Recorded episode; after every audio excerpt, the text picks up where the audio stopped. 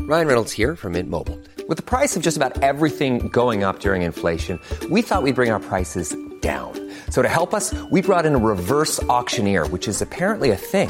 Mint Mobile unlimited premium wireless. Ready to get 30, 30, bit to get 30, bit to get 20, 20, 20, bit to get 20, 20, bit to get 15, 15, 15, 15 just 15 bucks a month. So, Give it a try at mintmobile.com slash switch.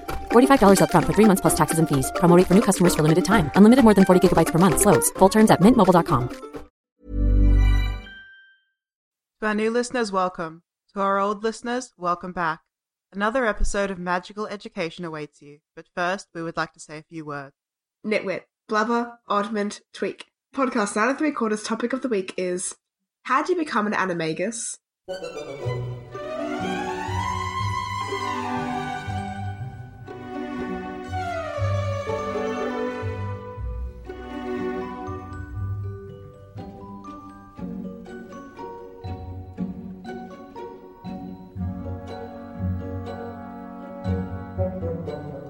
Hi listeners, I'm Jem. And I'm Ria, and today we're talking about animagi and how to become one. So for this episode, what we talked about was going through the actual physical process of becoming an animagus, and then whether it would be worth it to do so, what we would do if we became animagus, and what kind of animals we could we turn into. Basically, covering a lot of bases in terms of animagus and animagi in the series. It's something that's always really interested me. Like I've always been curious, like how do you do it? Yeah. Would I do it? What kind of animal would I be? Yeah, so I just wanted to talk about it. Also, before we get into the episode proper, I want to bring up the little problem we have, which is how do you pronounce the word animagus? Is it animagus, animagus, animagi? I don't know, and I'm going to switch back and forth between all of these. I mean, I in my head I always go animagus, but that's because that's how you read it to me when I first heard the word. And I'm pretty sure when I first was reading the books, I read it wrong because I used to read, what was it, Animagus or something like that? I don't remember that. or Animagi? I don't fucking know. But it should be Animagus, right? Because it's like animal mage. Well, it should be, but Ron says in the third movie, it's him. He's an animagus, like so he, that he says that. Okay. That's Ron's pronunciation, animagus. Look, It's unclear. we're not going to have a consistent way that we say the word. It's just going to be what comes out of our mouth every time in the moment. No way to predict it. animal wizard. So, what is an animal wizard? okay, well, first things first, becoming an animagus. it's a skill that is acquired. It's not something that you're born with, not like a metamorphagus. So Tonks is a metamorphagus. She can change parts of her body into different shapes, colors, and sizes. But being an animagus is something that you have to learn through several years of study and practice. So basically, an animagus is any witch or wizard who has the ability to transform themselves into an animal. At will. Yeah, at will. Yeah. Like you said, it's a learned skill, but it's also very, very rare. Like, according to Pottermore, I think, Yeah. or maybe HP Wiki, can't remember what my sources are, there's only seven known animagus in the entire world. Like, those are the ones who are on the registry. which is ridiculous. I think that was meant to be Britain because if you think about the different cultures of wizard kind throughout the world, like like we've learned recently, the school in um in Africa, the magical school in Africa, has a particular focus on shapeshifting and transfiguration. So you'd think that a lot of animagus would live in the continent of Africa. Yeah, that would make sense. Yeah. Well, if that's like the entire function of that school is to learn how to do that, you'd think there'd be more than seven. I think that's probably something that JK said like earlier on and then has later been retconned. Yeah, maybe. But I'm happy to accept that there's seven animagus in Britain itself. Like, that seems fine. Yeah, I can accept that for Britain, the Britain's wizarding community. Even then, i- in terms of the whole world wizard population, I wouldn't say that there's a lot. I would say that they're in the minority of wizards. And the reasoning behind that is because it's very difficult, very dangerous, and it's not really considered a useful skill Yeah. unless you have like a particular need for disguise or concealment, Yeah. is what I read. Yeah. So yeah, most people just don't choose to learn it. They've got better shit to do with their time. Which makes me think if someone becomes an animagus, would people distrust them for doing that? Because it's seen as like a skill that you'd use to sneak around and spy on people? Ooh, I don't know. It depends, I guess. For someone like Rita Skeeter, who's an unregistered animagus, definitely yes, because she is using that ability to spy on people. But for someone like McGonagall, who's a transfiguration teacher, Yeah. like she clearly learned that skill as part of her academic studies into transforming things. Yeah, So I don't find that particularly suspicious. yeah. But she also did learn it to be a spy for the Order. Oh, did she? Is that true? well, yeah, it, it was that was what she said when she was learning the skill. Like, oh, I'm doing it to improve my academic studies. But I think an ulterior motive as well was, well, I want to join the Order of the Phoenix, and this would make me extra useful, wouldn't it? If I could do this, it's not like confirmed in canon, but that's just my suspicion. That's a good theory. I'm just like the timeline might be a bit off Yeah, because she learned how to be an animagus when she was 17 at Hogwarts and I don't know if the Voldemort war, like the first Voldemort war was happening while she was still that young. yeah, you're right. Yeah, okay. I like that theory anyway, so let's just say it's true. I'm probably way off in terms of the timeline thing. I forgot to consider that. So I forgot how we got onto this, but should we go into how to become an animagus? yeah, let's start there. Okay. So I have the full process written down, which I can read out and we can go through. Yeah, let's do that. Let's go through the full process step by step. Okay, so I'm going to read it out, but I'll stop every couple of sentences because it's very long, so we can discuss bit by bit. Yes. The process is extremely difficult and can result in disaster, such as permanent half human, half animal mutations if done incorrectly. A witch or wizard must keep a single mandrake leaf in their mouth for an entire month, from full moon to full moon. If the leaf is removed or swallowed, the witch or wizard will have to start over again. So, first off, there's so much in just that opening. First off, the whole half human, half animal transformations, horrifying Brundlefly concept is great. Um, I would love. it's horrifying! I would love to just be sitting in transfiguration class like a little 15 year old being like, wow, I want to become an animagus. And my transfiguration teacher just sits me down for a real hard hit of reality. Like, look, if you get this wrong, you could become like a half human, half animal hybrid forever. That's fucked. What what stresses me out there is the word permanent. I know. the permanent half human, half animal mutation. So this throws me back to fourth book. Yes. Second try was a tournament task Yes. when Crumb turned himself into a half shark creature. Yes.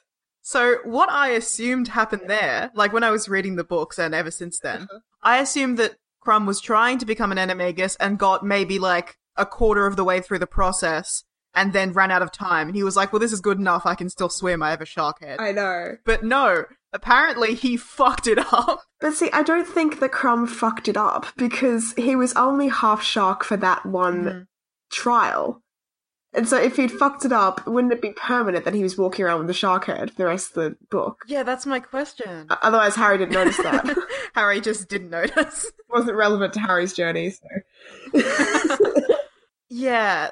See, that's where the word permanent is coming back to me because Crumb was able to turn back into a human. But maybe it just means that any time he tries to use his animagus ability, he doesn't get all the way into his shark form and he just turns into that weird shark head man. Yeah, maybe. So it's like permanent, but only if you try and transform. Which I suppose is less horrifying. Less horrifying, but still frustrating. What do you think about having to keep a mandrake leaf in your mouth for an entire month? Oh, yuck. like, th- just the taste is bad. Like, I'm sick at the moment. And so I constantly have this phlegmy, acidic taste in my mouth all the time. And that's bad enough for a few days. Never mind for a whole lunar month. Yeah, if it's removed or swallowed, you have to start over again. How do you eat and drink for an entire month? You just have to have fluids. You'd have to put it under your tongue and then just gulp down fluids for a month. Oh god, that's such a hassle. I I hate it. know. you couldn't kiss anyone for a month either. You could if you were very careful and both of you were in on it. That's true. You, you're sneaky about it. I've seen headcanons and theories about the Marauders becoming animagi while they were at Hogwarts, which was talking about like how did they get through their classes with a mandrake leaf in their mouth for an entire month? yeah. Like, did they not talk? Did they take a vow of silence? How did they get through their meals in the Great Hall? Well, I assume it's like if you hide it under your tongue, it depends how big the leaf is. Well, it's a mandrake leaf. We've seen mandrakes, and they're pretty big. Their leaves are huge. Yeah, they're like palm sized. That's like the size of your mouth. So it's not like you can just put it That on your doesn't make tongue. any sense. yeah. Oh man. Yuck. I wouldn't like that. That would probably be the worst part of the whole thing. I think there's worse parts. Let's keep going. At the next visible full moon, if the night happens to be cloudy, one will have to start over. The wizard must spit.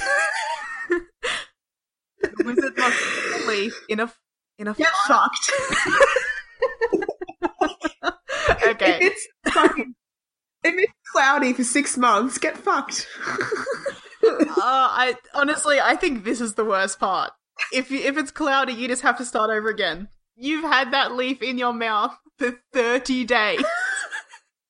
There's no moon tonight. That you are outside all the night trying to see the moon, but it's just too cloudy. Fuck you. no wonder there's only seven in Britain. It's always fucking overcast there. Ah, it's just it's too hard. yeah. The wizard must spit the leaf in a phial within range of moon's pure rays. To the moon struck phial, wizard or witch must add one of their own hairs, a silver teaspoon of dew that has not seen sunlight or been touched by human feet for seven days, and the chrysalis of a death's head hawk moth. The mixture must be put in a quiet, dark place and cannot be in any way disturbed. That if the if it's cloudy, you have to start over. That sucks. That sucks so bad. Fuck that. Like, yeah, it'd be alright for Australia because, I mean, if you do it during the summer, it's unlikely that the moon will be covered. if you're a muggle, we have access to weather charts, so you can maybe predict, the- Yeah. try to predict when the clouds are going to be around. I don't know how well witches and wizards can predict the weather, though. Yeah. We know that they have, like, they teach astronomy at Hogwarts, and things like the stars and planets and stuff are all important because they're relevant to magic. Mm. But yeah, I don't know how predictive that is. Maybe I would probably try and ask a d- like a centaur or a seer, like, is will the next full moon be visible before I committed to putting in that fucking leaf for twenty eight days? Yeah. And I just imagine, imagine if you did it every month in a row for an entire year and you never got a full moon that was visible. Oh god. How much would you just want to rip your tongue out? yeah. So that's that's one of the reasons why I think it's so rare and difficult to become an animagus. It's just that alone. Yeah. Just the happen chance of it. The dew that hasn't seen sunlight or been touched by human feet for seven days is also interesting. That's interesting, but I think it's pa- manageable. You just go out before the sun comes out, gather some dew in a little vial, Mhm. and just keep it in like a drawer somewhere. Yeah, keep it somewhere in the dark. Yeah. Yeah, that's definitely doable. It's not as hard as the leaf thing. No. Do you think it has to be exactly seven days, or at least seven days? Um, I think at the point at which it gets added, it has to be seven days. Yeah. Okay. So it's seven days before the end of the full moon is when you have to go out and collect this dew and keep it in the dark. Yeah. See, then if you get sunlight on it, you also have to start over again. Yeah. Fuck, this is so complicated. Yeah. And the chrysalis of a death's head hawk moth. Does the moth have to be alive? No, a chrysalis. That's just its like cocoon, right? Oh yeah, the chrysalis. It doesn't necessarily say the moth has to still be inside of it. Yeah. Is that the moth from Silence of the Lambs that they pull out of their body? Yes, it is. The one that's got a skull on it. Okay. Cool. nice movie reference there, JK. fun little fact. What I think's interesting is a lot of the elements of this that we're seeing so far have to do with like transformation, like you know the phases of the moon, yeah. like the chrysalis is transformative. yeah, definitely. The whole thing with the the silver teaspoon of dew Yeah, and has not seen sunlight or been touched by human feet in seven days, that to me seems like purity. Because the silver is a pure element, and then like dew is like fresh and clean and that hasn't been touched by human feet. Human feet are seen as the most putrid part of a human, besides their soul, I guess. So okay, So that that brings to me this purity. yeah. The next thing that must happen is for the wizard to wait for an electrical storm, whenever that might be. Uh-huh. During this waiting period, the wizard must, at sunrise and sundown without fail, chant the incantation Amato Animo Animato Animagus, with the tip of their wand placed over their heart. When, at last, there is a lightning storm, the wizard ought to move immediately to a large and secure place, recite the incantation one final time, and then drink the potion. That seems doable. Seems doable. The waiting around for an electrical storm has got to be such a hassle. Again, that could be months. Yeah. But after a couple of months with a leaf in your mouth, it'd be a relief. Like, you don't have to have something rotting under your tongue for that time. You just have to wait around. Wait, and remember to say that incantation every sunrise and sundown. So you'd have to wake up, like, before the sun every day. Yeah. And make sure that you're not busy in the evenings. Yeah. Ah, it's so easy to skip one of those as well if you've got something going on. You just have to set an alarm. So you have to every day, like it, again, it'd be easier in the Muggle world because every day you can check your phone and be like, oh, when's when's when's the sun coming up tomorrow? Oh, 5.45. Okay, I'll make sure I'm awake at five thirty, and then I'll just wait for the sunrise. Yeah. So you can set an alarm for that. But like wizard folk, that's a bit harder. It is advised to drink the potion in an open, out of sight area so as not to disturb or startle those nearby who are unaware of the transformation the drinker is about to undergo. They may feel uncomfortable or panicked in a new body, and this might cause them to destroy their surroundings. Instantly after consumption, they will feel a fiery pain and an intense double heartbeat. Double heartbeat. What? Spooky. That's great. First of all, the intense fiery pain. Okay, I can get that maybe for the first time. it's just strange though. And then, like, Mhm. I understand moving to a place that's like secure and big because you don't know what you're going to turn into. You might turn into a fucking killer whale. and then you look like a fool if you're standing in a closet, don't you? That's what I was thinking if you're away or something. yeah, I like the idea that being in a new body is so panicking that you'll just destroy everything. That's very funny. Especially if you turn into like a butterfly. Imagine you turn into a butterfly and you're like, ah! And like everything around you just crumbles to dust. no, one, ever suspects, the butterfly.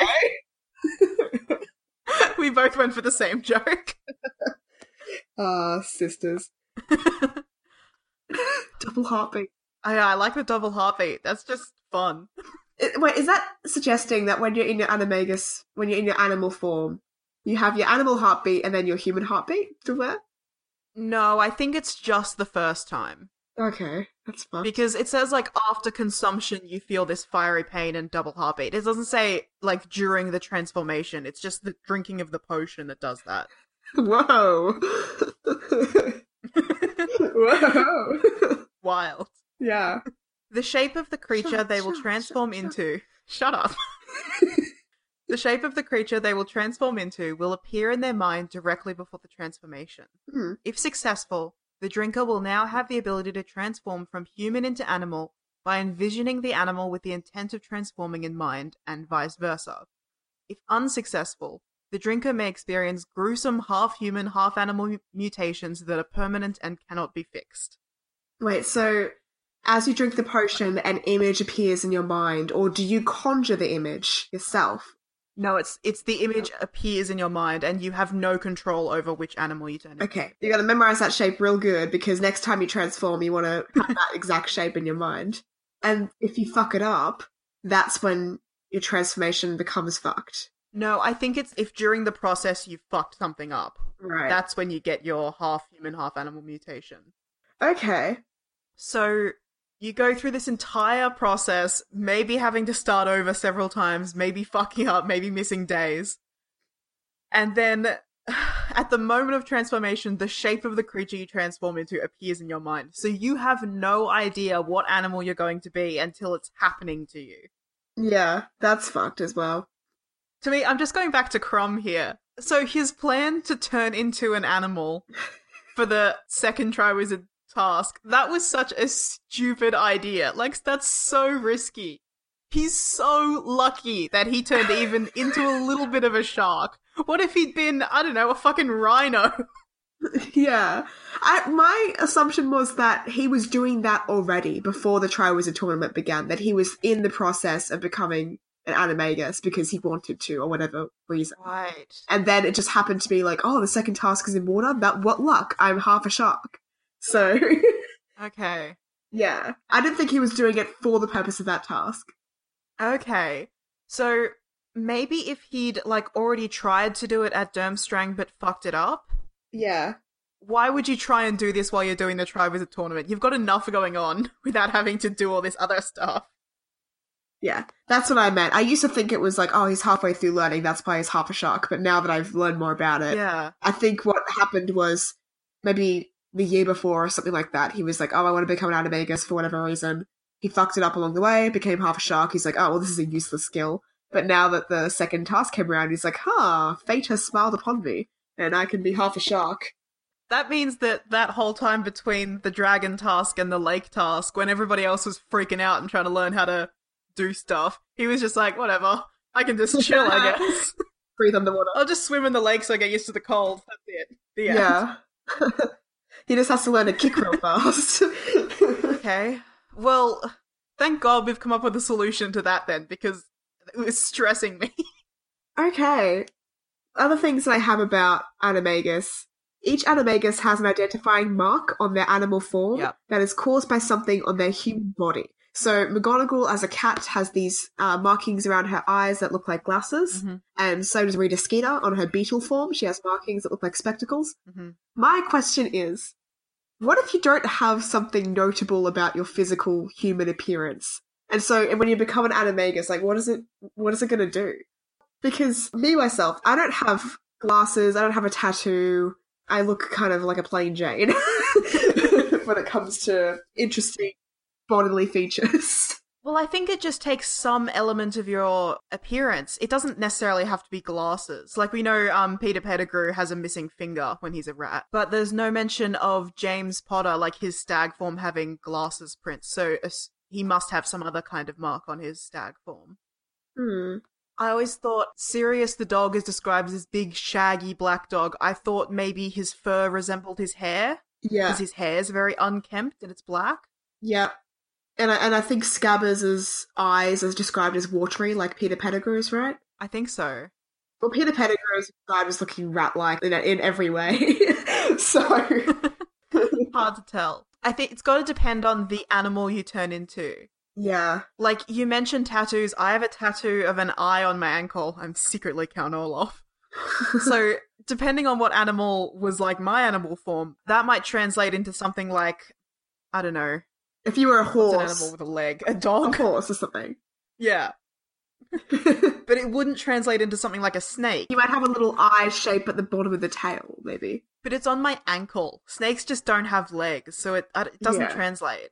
The only thing I can think of is that I have a mole in between my boobs. That's the only signifying feature about me. So maybe if I turned into like a whale, like or no, a cow, An animal with boobs. a cow in between my little udders, I have just a mole. That's so unpleasant. You're welcome. Well, if you turn into an animal with fur, the fur might resemble your hair, at least be the same color. Oh yeah, Or again, it might have the same color eyes. that's terrifying. Like a spider with blue eyes. You don't have any scars or anything. Uh, no. I've lived a very sheltered life. I have a big scar on my finger. I have a fake tooth. yes, you do have a fake tooth. this is just a confessions episode. This is like embarrassing bodies episode. I love that. Like, I'm fucking covered in identifying marks. I've got glasses, a tattoo, I've got scars on my hands. You've got nothing. you can't come up with a single identifying feature. Nothing except my mole and my fake tooth, but they're very hidden. it's not like an average joke. Like, look at me as a human form, and then look at me in my animal form, and be like, "Oh, that's definitely her." Like, Oh yeah, that's definitely a titty mole. titty mole. God. I had no gem by that mole anyway. Okay, another thing about Animagus is you can consciously choose if you want to transfigure clothing and jewelry when you transform. Yeah. Which I think's interesting because if you remember, Yes. there's a scene in the third movie where Peter Pettigrew is transforming back into a rat and he consciously decides, I'm gonna go naked for this. Yeah. Because he, his clothing melt like just drops away and he just scour- scurries out of his trousers Yeah. and away into the night as a naked rat. And it's like, why would you do So, that? You're going on the run. you're gonna need clothes, you fucking weirdo. So I've always found that interesting. When Lupin and Sirius first force Peter back into his human form, he's wearing clothes. But then when he turns into a rat, Yes. his clothes fall away. so what's happening there? And yeah, the answer is he chose to do it. He chose to be naked. Why though? All I can think of is maybe he thought it would make it harder to grab him immediately. Like, because if he changes with his clothes, then there's just a rat on the ground, and maybe someone's able to dive and grab him in time. Whereas if they have to sort through all these clothes to try and find this rat that's escaping through the grass, maybe it's harder. That's all I can think of.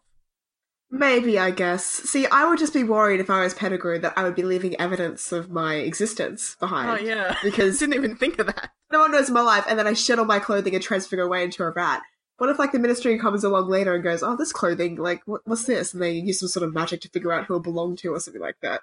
I don't know if there's much DNA Hmm. magic in in the wizarding world, but yeah, that's what I'd be worried about. Yeah. Also, being naked out in the wilds. A concern. Oh, when Peter like first gets back to Voldemort and changes back, it's like, why are you naked? Shh, don't question it. But that also settles the the question of what happens to your wand when you transform. I assume if you can keep your clothing and jewelry like accessories with you, you must be able to have your wand as well. Yeah. That that makes me confident because like I mentioned before, I have a fake tooth. So if I can choose to transfigure um non-biological material objects that are on me, like jewelry and clothing and my wand, that means I can do the same with my porcelain tooth. So that I'm not like a gappy Yeah. all the time and I'm not having to find my tooth and stuff like that. Also, it doesn't like explode your fucking skull when you turn into a cricket for the first time. oh, too many crickets. Oh, I would be such a fancy cricket. I'd have a little cane and top hat. It'd be great. It'd just be too many crickets. Gemini cricket.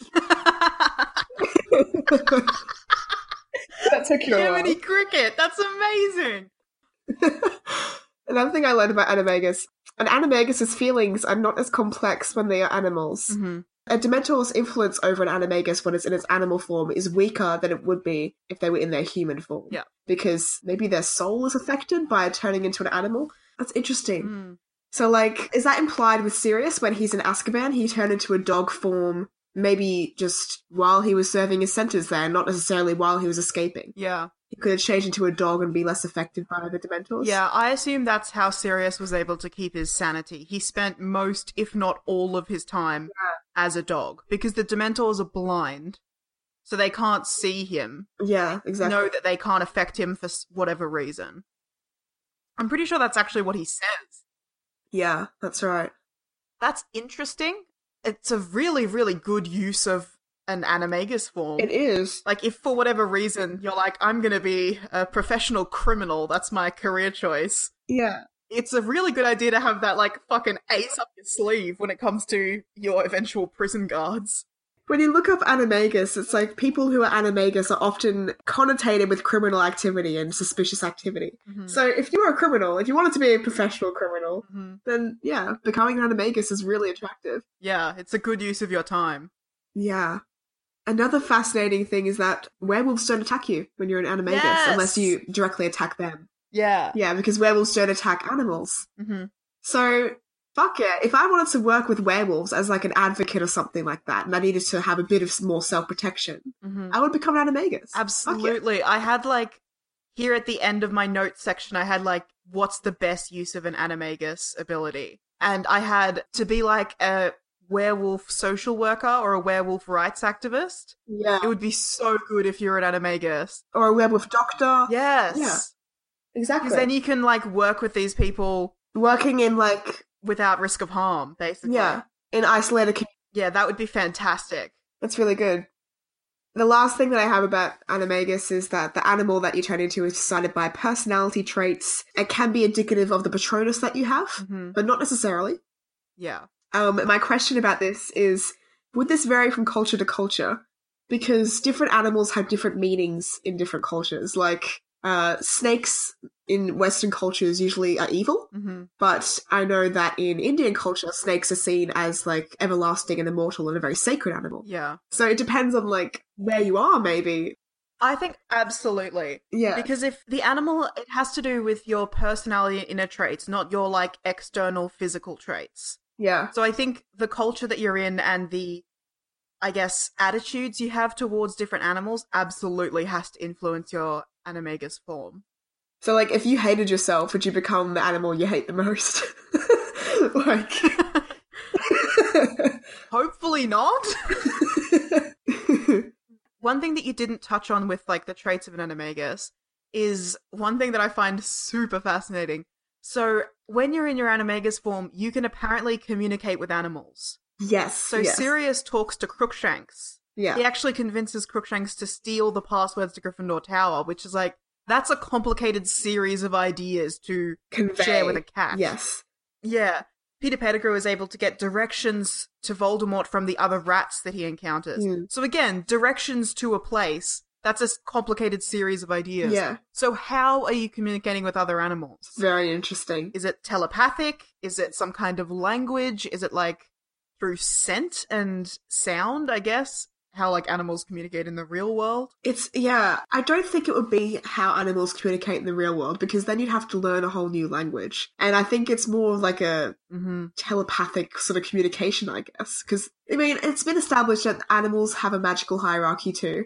So maybe if you turn into an owl, it's easier to communicate Yeah. with other owls. If you turn into something like a pig, which apparently is the least magical animal, it might be harder to communicate with your animal peers than it is with an owl or something like that. Yeah, as we learned in our owl episode, some animals are like capable of complex thought Mm. and ideas and language potentially. So I kind of just think that animals in the Harry Potter universe can just talk, but people can't understand them. I think they can just talk to each other. Yeah, I, I, I guess so.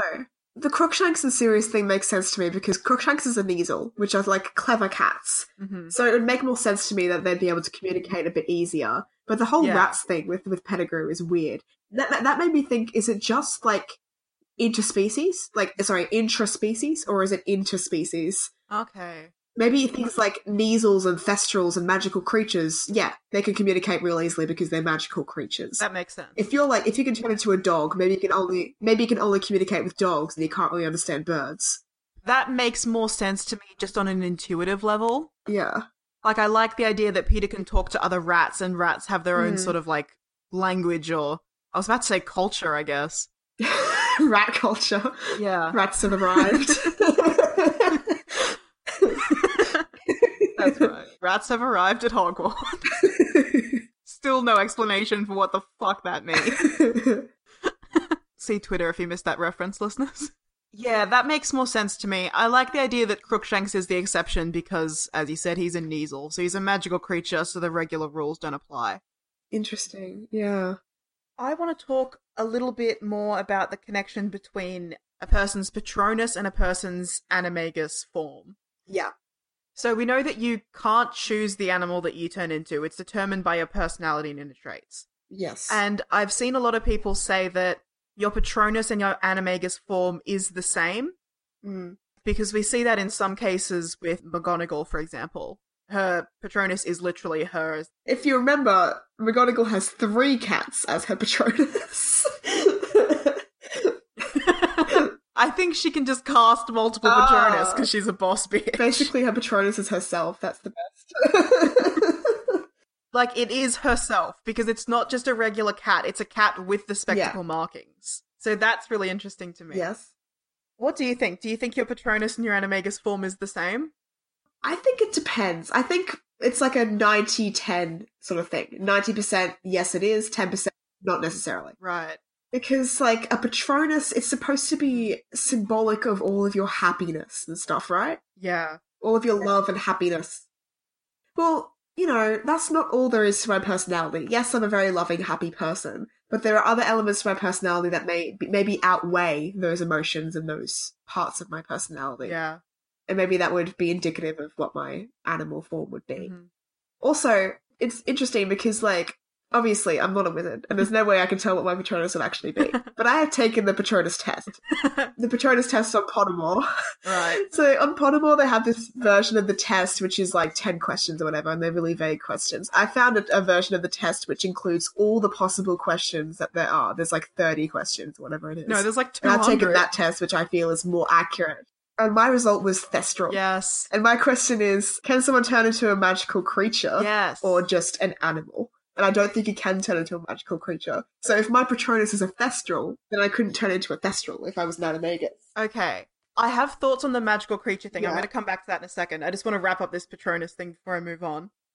So, Yeah. like you said, I think your Patronus and your Animagus form, in most cases, are probably influenced by those same like internal traits. So you just Hmm. most of the time you would happen to land on the same animal, but in some Yeah. specific cases it would be different. Mm. So the examples I have are Harry and Tonks. Yeah. Their Patronuses take the form of their loved ones. Yes. So that's why I think they're different to what their Animagus form would be. Like, I don't think if Tonks was an Animagus, she would become a werewolf No. Hmm. because that doesn't make sense.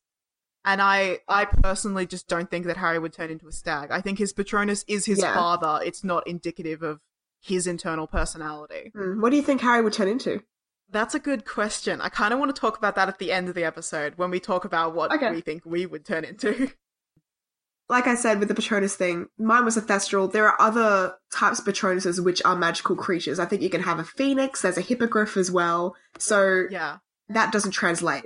Yeah, so magical creatures, we don't actually know if it's possible for your Animagus form to be a magical creature. Mm. There's no instance of it happening in the series so far, but there's also no word from JK that it's impossible, so it's up in the air. Yeah. My instinct is no, I don't think you can turn into a magical creature because I think that's more complex than turning into an animal Mhm. for some reason. And also, like, Yeah. just going back to the Patronus thing again. Patronuses are popular in Western wizarding culture. We don't know about other cultures too, so there's no way to say it's indicative of, oh, if my Patronus is a possum, I'm going to be a possum, because maybe if you're learning magic in Russia, Yeah. Patronuses aren't important. Like, so that's not a thing to Mhm. signify. But anyway, yeah, like I said, I don't think that you can turn into a magical creature. Yeah, Patronuses like only exist to fight Dementors. They have other uses, but basically you wouldn't Yeah. use them if you're not encountering Dementors. So if there's a part of the world that Dementors don't exist, you just wouldn't you'd never learn that spell. You'd have no use for it. Yeah. Yeah, so I've seen like arguments both ways. I've seen people saying like sort of the opposite of what y- you're saying, which is like, well, if my Patronus is a Thestral, then my Animagus form must also be a Thestral, or at least could Mm. also be a Thestral. I don't know if I really agree with that. Yeah. I think a better argument is magical creatures tend to have magical properties, Yeah. and there's no way that you would be able to replicate that. Exactly. So, say you transform into a unicorn, unicorn blood is supposed to have healing properties that can save you from like the brink of death. Mm. But how do you do that as a wizard? Like, that doesn't make sense. Yeah. Not in the same way that it does if you turn into a cat, for example. And what if you were a boy wizard who turned into a unicorn? Would that like be a weird paradox of nature? like, would something happen to you? Yeah, because unicorns don't. yeah. Are there male unicorns? No. Hmm. I mean, I don't know. I think the implication is unicorns just don't like boys. Doesn't mean that there's no male unicorns. Yeah. Unicorns mightn't even have a binary understanding of gender, Ria. Get your mind out of the heteronormative gutter. That's true. Oh my god, I'm so sorry. Ah, that was not woke of me. Did I just school you on gender and sexuality issues? Oh god, I'm so ashamed. oh, how the turntables. Damn it. Let's move on. sure. Whatever. Uh, Today's topic isn't unicorns. I'm going to cut this out of the episode when I edit it. Anyway, yeah, so I don't think it's possible because what if you turn into a phoenix? Does that mean that you can carry things that are 10 times your weight and heal people by crying? I don't think that's right. I wish though. Yeah, I don't think it's possible that you can be a magical creature. Do you want to talk about the registry at all? Yeah, um, I think it's a good idea, to be honest. to register all the anime. It's just poorly executed because people just don't register themselves. so, how do you, like, monitor that? Yeah, it seems to be like a self-reporting process. Yeah, that's dumb. So, just to back up a sec, so there is a registry of all the known animagi at the Ministry of Magic Mm. to ensure that people don't abuse their abilities. Yeah. So, it is illegal to be an unregistered animagus. You must disclose that you're an animagus to the Ministry. You have to list your animal form, your distinguishing markings, and that information is available to the public. Yeah. Yeah, so if you don't do it, you can get time in Azkaban. We don't know exactly how much time, but like any time in Azkaban is bad. Mm. But what's interesting is that of all the animagus we encounter in the series, McGonagall is the only one on the register. So if we just take the basic maths from the series, it's four times more likely that you'll find an unregistered animagus than a registered one. Yeah. It's interesting because, like, maybe you're an unregistered animagus and you could use those powers for evil, like Rita Skeeter did. But you could also use those powers for good. Maybe you're doing the heroic thing. Is it still fine to be an unregistered animagus as long as you're doing heroic things like helping your friend and, you know, spying for the order, which is morally grey? But what if you just, like, were an unregistered animagus and you were an octopus and you're like, I just want to live at the bottom of the sea and you live at the bottom of the sea with all your fish friends and you don't bother anyone? is there anything wrong with that, particularly? Like, Yeah. do they have to go to jail if they ever get found out by a fucking mer person or something? like, Yeah, well it's it's to stop you from abusing your powers, but like if you're an animagus, you're already a witch or wizard. You already have magic. What's stopping you from abusing your magic powers? I know. Uh, I don't know. I don't necessarily agree with it. I mean, usually I would be very anti registering people in a record to keep track of them because of the Yeah. history of that. But animagi are different because they're Yeah, that just sets off all kinds of alarm bells. it for sets me. off so many red flags. But animagi are different because that's a learned skill. It's something that people choose to do. It's not something that people are born as. So that's the difference for me. Yeah, it's, like, a bit oh, like getting a driver's license. It is. Yeah. It's like, oh, I'm choosing to become an animagus. I'm going to put in all this work and time. So either people are doing that, like Minerva did, for academic reasons, or for suspicious reasons, or just you know their own reasons. I want to know why they did it, basically. Yeah. like, I think that's fair for security reasons. I can see the logic there, Mm. but I I just don't agree with the idea of a registry. I think a better solution is if you choose to become an animagus and you're found abusing your abilities, Mm. like Rita Skeeter is, you just get a harsher punishment than you would otherwise. Oh, okay. basically any abuse of that power should be treated very harshly. Like Rita Skeeter using her beetle ability to spy on Yeah. people, that should result in time on Azkaban. Yeah. Whereas her just using some sort of recording device to record people shouldn't result in time in Azkaban necessarily. I don't know. I just think it should be more harshly punished because it's a power that you're using that people don't know that they should be guarding themselves against. Mm. But I don't think you should have to register. I don't know. Is that a shit opinion? I think, I think it's flawed because um, Mm, yeah. Even as I'm explaining it, I'm like, this, this isn't It's- it's consistent. it's too hard. this doesn't hold because up then- to scrutiny. I guess it, it's fine. You can look at it circumstantially if there's so few animagi. So maybe it's fine for Britain, but maybe if you're like the African wizarding government, if there is a continental government and not individual countries having governments, which I would assume there would be the case. But anyway, that's, I don't know. Uh, it might be harder to keep track of all the animagi if there is a huge emphasis on in human transfiguration in that culture. So yeah. then they wouldn't be able to have circumstantial laws. They would have to have uniform laws in terms of punishment for unregistered animagi. So it's hard to say. Well, aside from like what we've already said of like, I would be a werewolf social worker, most of the reasons that I would like to become an animagus are things that I would like to keep to myself. Kinky. Like, this is a bit me thinking as a muggle. But if I. yeah. It's because I'm a furry. Fuck you, Jim. that is not You heard it here first, Slightly what I listeners. meant. Rhea admitted herself she is a fairy.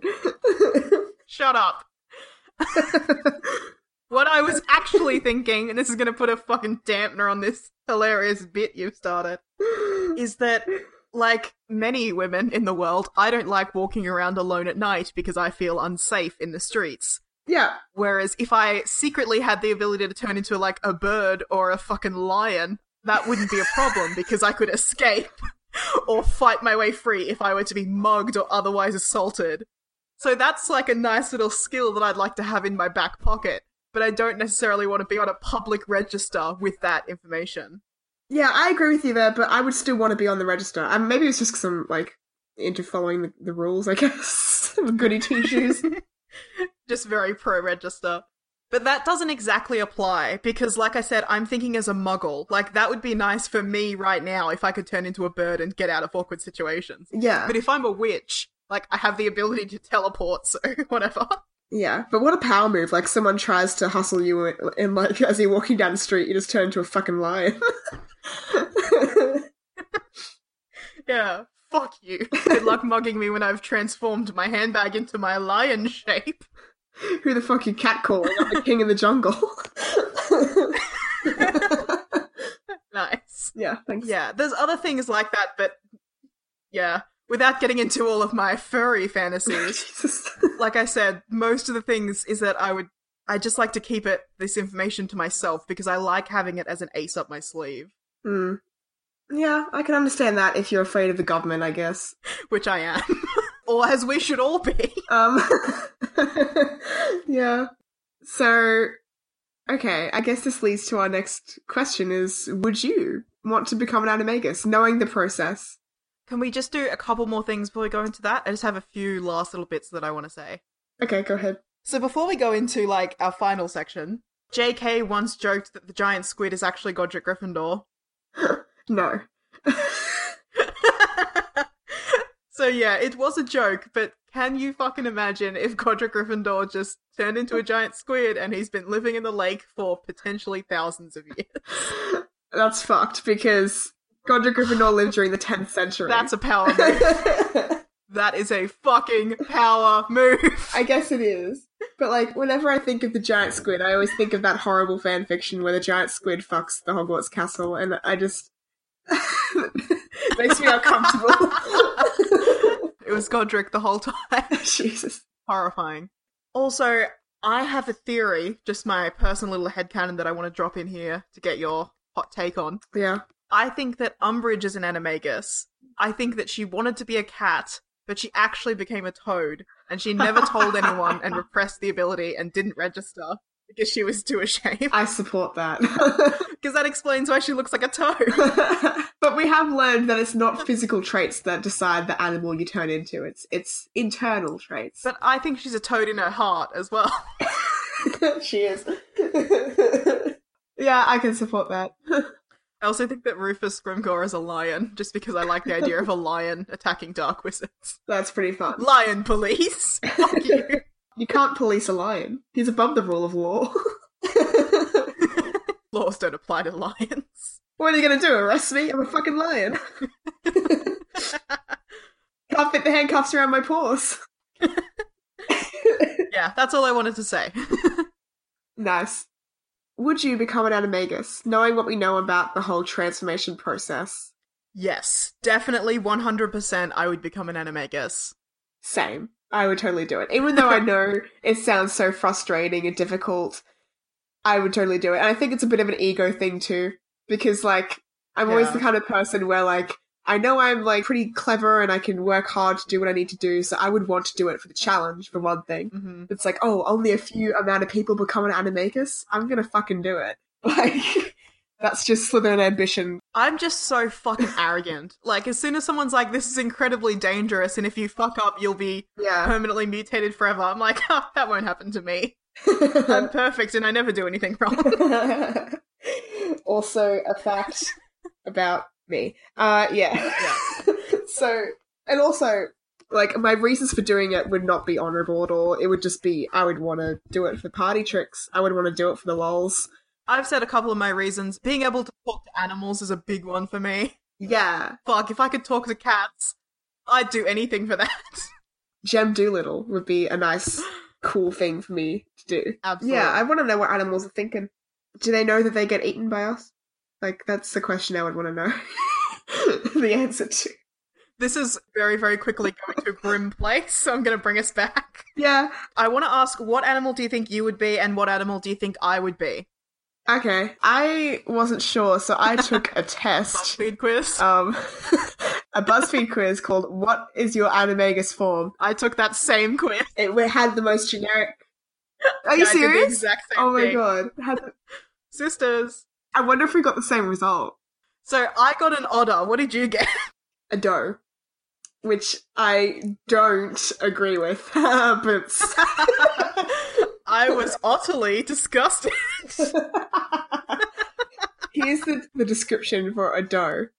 You are sweet and optimistic about everything in life. You always find ways to see the good in people when others can't. You are known to be extremely caring for others, family, friends, strangers. You have a way knowing how and when to comfort others. Mm, that's very much not you. Not me.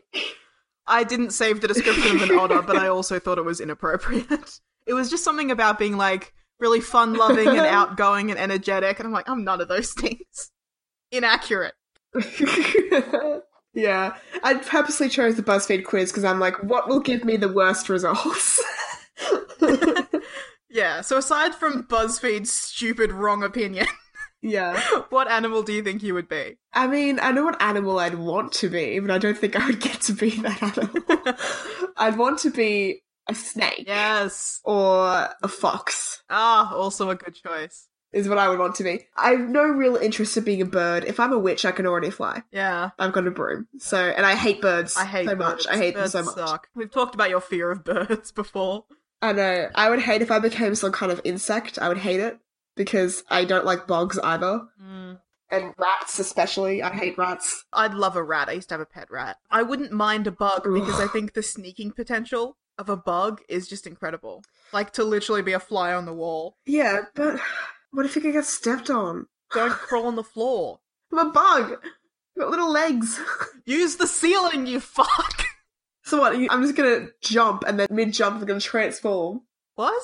and somehow make it to the No, ceiling. go stand in the corner. like if I turn into Go an ant- stand in the corner and then climb the wall. Ugh. Anyway, enough animals that you're not going to be. What- Tell me, what do you think you will be? Um. Okay. What do I think I will be? Uh. Okay. When I think about my personality, I guess I'm like determined is my main Of course. feature. I'm like always ambitious, always trying to. no, I fucking hate horses. Yeah, I mean, if that's the thing. Like, it's not about what you hate; it's about what you yeah, are. I know. So I'm determined. I'm smart. I'm adaptable. Like I'm, I can Crow. be flexible in different situations. No, no, wait, that's a bird. Yeah, I, I know. I mean, I hate birds, but I'm just thinking of like the, the traits of different animals, and a crow fits pretty well. Mm-hmm. Um, spiders again fit pretty well. Okay, can I say what I think you are? Because you obviously haven't decided on something. No, I haven't. What what would you think I'd be? Okay, I think you would be an ermine. What the fuck's an ermine? Okay. So it's like a kind of weasel thing. Don't be insulted. Yum. But they're they're gorgeous, first of all. They're like pure white and they have these cute little black eyes and nose, so they're beautiful. They live in the snow. They're really clever, also a little bit vicious. hmm But I tend to associate them with like regality, Yeah. So if you ever imagine like a cartoon of a really rich, fancy woman and she's got like an animal draped around her Yeah. shoulders, that's an ermine. Okay. Cool. Yeah. And there used to be a law, like in some country somewhere, that literally only the royal family was allowed to wear them or wear their fur. So Wow. they they are associated with like regal people. So that's what I would choose for you. You associate me with regality. Interesting. Yeah, you're so fancy. fancy. You're the one with the fancy pen. yeah. I do have a fancy pen. well, what animal do you think you would be? Oh, I want to be a cat so badly, but I don't think I'd be a cat. Funny thing, and that's what I was going to say I think you would be a cat. Oh, really? Absolutely. Ah, good. Cats, because they only like a select few people and hate everyone else. Yes. They're kind of frightened very easily, which you are. Anxious. but they're crafty. They, they'll find a way to do what they want when they want to do it, and they're lazy. And Yep. but they're lovable. Big sleeps. they're lovable. Oh, that's so nice. Definitely, I big, Big cuddles. cuddles. Yeah, cat. One hundred percent is what I thought for you. Yeah. Cat was my first thought. I eventually settled on koala though. Oh, good one. So koalas are yeah, big, soft, cuddly. Literally the only thing they do is sleep all day. But then they wake up for like an hour and eat food that is very bad for them and gives them no energy, which is what I do. But also a koala can like secretly tear off a grown man's face with their terrifying demon claws, and I like that. yeah, I'm feeling you could do that. Also, they have uh, barbed, forked penises, so that's something that you can look forward to. Hey, look, it doesn't matter what animal I am, I'm still going to be a lesbian, so that's not a problem I have to deal with. I know, it's just a fun fact for our listeners. I learned a lot about koala sex in high school, and I don't know why. Okay, well, that gets rid of my follow up question, which was going to be why. yeah, I like koala or cat for you. cool. So, wrap up the episode. I think we should settle on what Harry Potter's Animagus form would be. I'm gonna say a golden retriever. Oh, that's so good, but I really feel like that's more Steve Rogers. Animagus form. No, I'm definitely going to say some kind of dog because it has enough independence to be able to do things by itself, but still really good at following orders. Lovable, loyal, brave. Dogs are great. Lovable, loyal, brave. I can see it. He's a golden retriever. I like that a lot, actually. I've seen, like, most often, I read so much fanfic. Most often in fanfics, like, Harry tends to end up as either a snake if they're being ironic, a stag, like, to fit in with James, a lion because he's a Gryffindor. yeah. I've read one really good story where he was a crow and there was all this tie into, like, being a death omen and all of his, like, role as the boy who lived and Oh, yeah. It's interesting.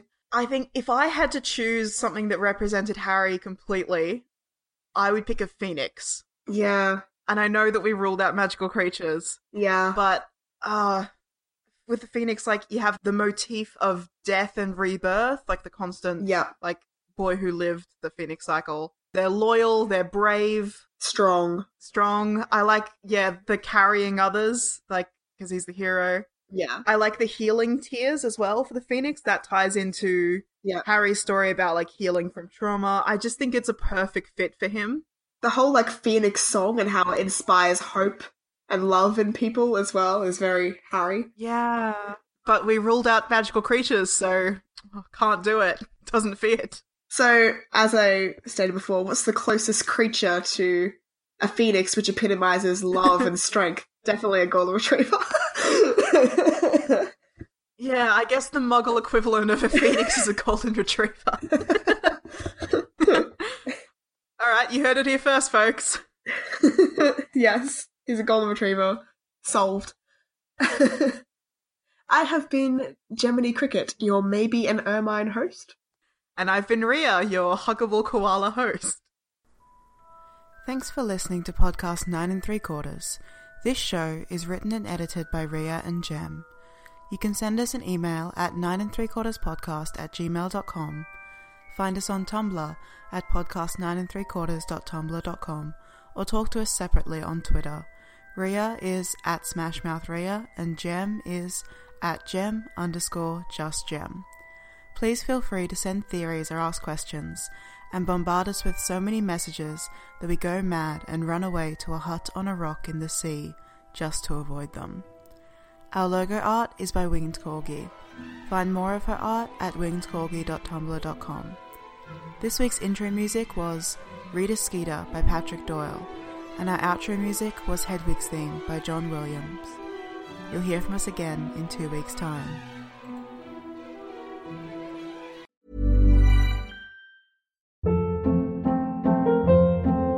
Hold up. What was that? Boring. No flavor. That was as bad as those leftovers you ate all week. Kiki Palmer here, and it's time to say hello to something fresh and guilt-free. Hello Fresh. Jazz up dinner with pecan-crusted chicken or garlic butter shrimp scampi. Now that's music to my mouth. Hello Fresh. Let's get this dinner party started. Discover all the delicious possibilities at hellofresh.com.